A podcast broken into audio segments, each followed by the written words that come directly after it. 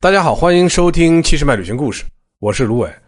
今天我们来聊一下，这秦始皇以前的六代秦朝的王室为什么没有出昏君？每次谈到这个话题啊，我就得先给大家说一句我特别喜欢的一句话。这句话是这么说的，叫做“赳赳老秦，共赴国难；赳赳老秦，负我河山。”这句话的出处呢是长篇历史巨著《大秦帝国》，那么作者是孙浩辉先生。他呢花了整整十六年时间为我们打磨并还原了一个真实的大秦帝国。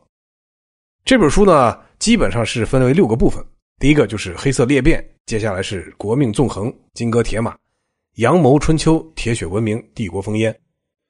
我把这本书啊一口气是从头到尾读了一遍，读完以后是意犹未尽，没过瘾，所以紧接着又读了一遍。那阵子只要是一闭眼睛，眼前就是那个时代波澜壮阔的历史画卷。秦国和中原的。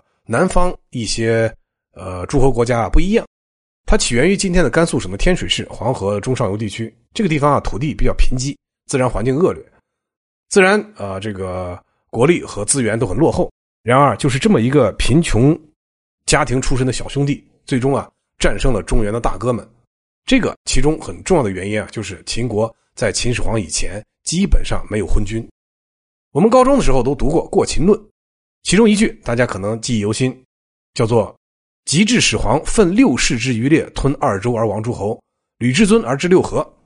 这里边的六世指的就是秦始皇以前的三位先王：秦孝公、秦惠文王、秦武王、秦昭襄王、秦孝文王、秦庄襄王。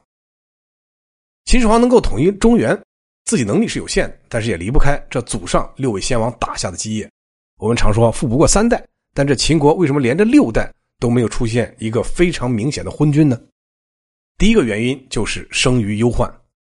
我相信啊，去过日本的朋友应该知道，日本经常家里边有句俗话叫做“一生悬命”。这个我去日本每次都听大家讲。这句话当然来自于日本的封建时代，当时呢，人们为了保住自己的领地，拼命去守护它。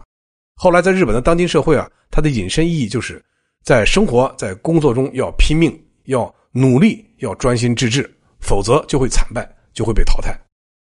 为什么啊？这日本历史上到现在就是一个岛国，自身资源非常有限。如果不励精图治、奋发进取，在有限的资源的情况下获取无限的高质量、高产品的，呃，占领市场的东西，那么它迟早都会有忧患的一天。那么如果没有这种忧患的意识，很有可能就会被别的国家超越，甚至被淘汰。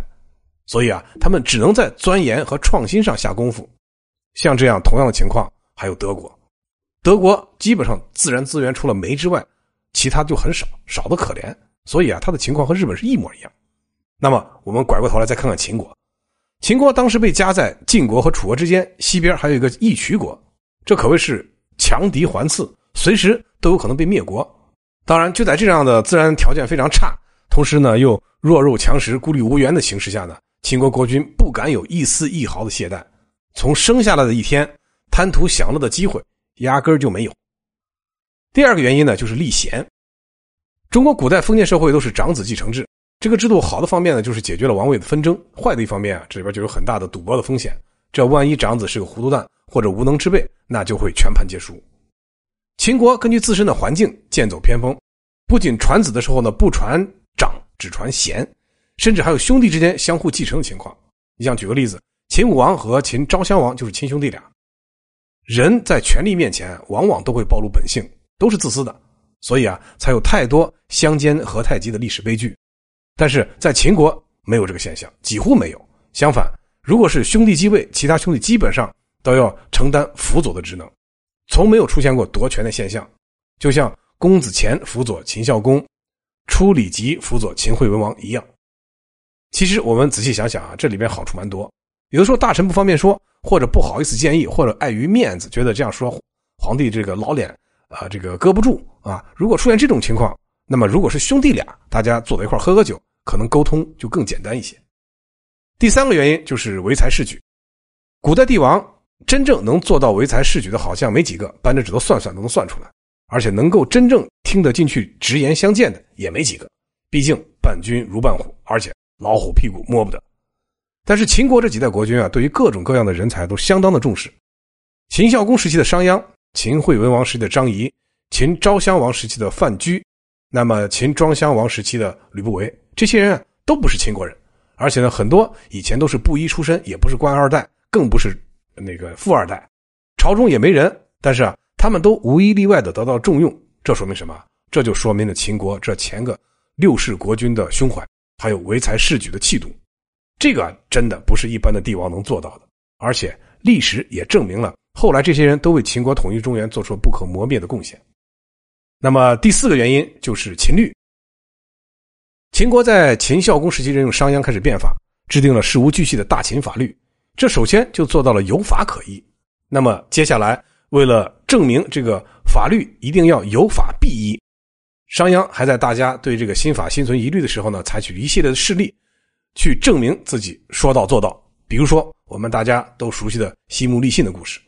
变法开始的时候呢，商鞅在南门外啊立了一个三丈长的木头，说有人把这个木头如果从这儿给我搬到北门，赏金十两。大家都不相信啊，就是你看我，我看你，什么意思呀？商鞅就把赏赏金现场增加到五十两，还是没人信。当赏金增加到一百两的时候呢，人群中啊终于站出来这个人，这个人名字叫山甲，他就是为了给爷爷治病，纯粹一个单纯的想法，就是为了赏金来的。反正你给我也行，不给我那我也得试一下。啊，nothing to lose，所以啊，他扛起木头走到了北门，在众人的欢呼声中啊，他领到了赏金。这个就是商鞅向老百姓传达了个最朴素的决心，变法的决心，让老百姓知道官府是言出必行的，为秦国顺利的变法打下了坚定的民众基础。多说一句话，这个山甲后来加入了秦军，一直干到了千夫长。而现实中，秦国当时的无论的各级官吏还是的平民老百姓啊，只要在大秦法律下生活工作。稍有违背就会得到惩罚，但是干得好也有奖励。这种奖罚分明的制度啊，也敦促了秦国的国君呢，当然就必须是以身作则了。第五个原因就是质子，质就是质量的质。这个秦国历史上啊，秦昭襄王甚至秦始皇自己都当过质子。那么什么是质子呢？就是人质。春秋战国时期，诸侯国之间啊，都存在一个非常微妙的关系中。为了避免两国关系恶化啊，一个诸侯国就会安排本国这个王公贵族的儿子去另外一个诸侯国当人质。所以啊，这个质子在国外生活是提心吊胆。这万一两个诸侯国之间关系破裂，一旦开战，首先被砍头的可能就是在这个国家当质子的这个人。这种敌我矛盾的复杂环境中啊，很容易培养出来野心勃勃、卧薪尝胆的国君。所以啊，还是那句老话：“久久老秦，共赴国难。”这秦国的好几代国君啊，都是在这种话的激励下，一心只想着秦国怎么才能走出中原，一统天下，也没有时间去贪图享乐。他们可能不算是明君，但绝对不是昏君。也正是因为这样，才最终在天时地利人和的秦始皇时代，由嬴政最终完成了统一大业。好了，关于秦始皇以前的六世国君啊，为什么没有出现昏君啊？中间有什么原因？我们今天先分析了几个，今天先给大家说一下。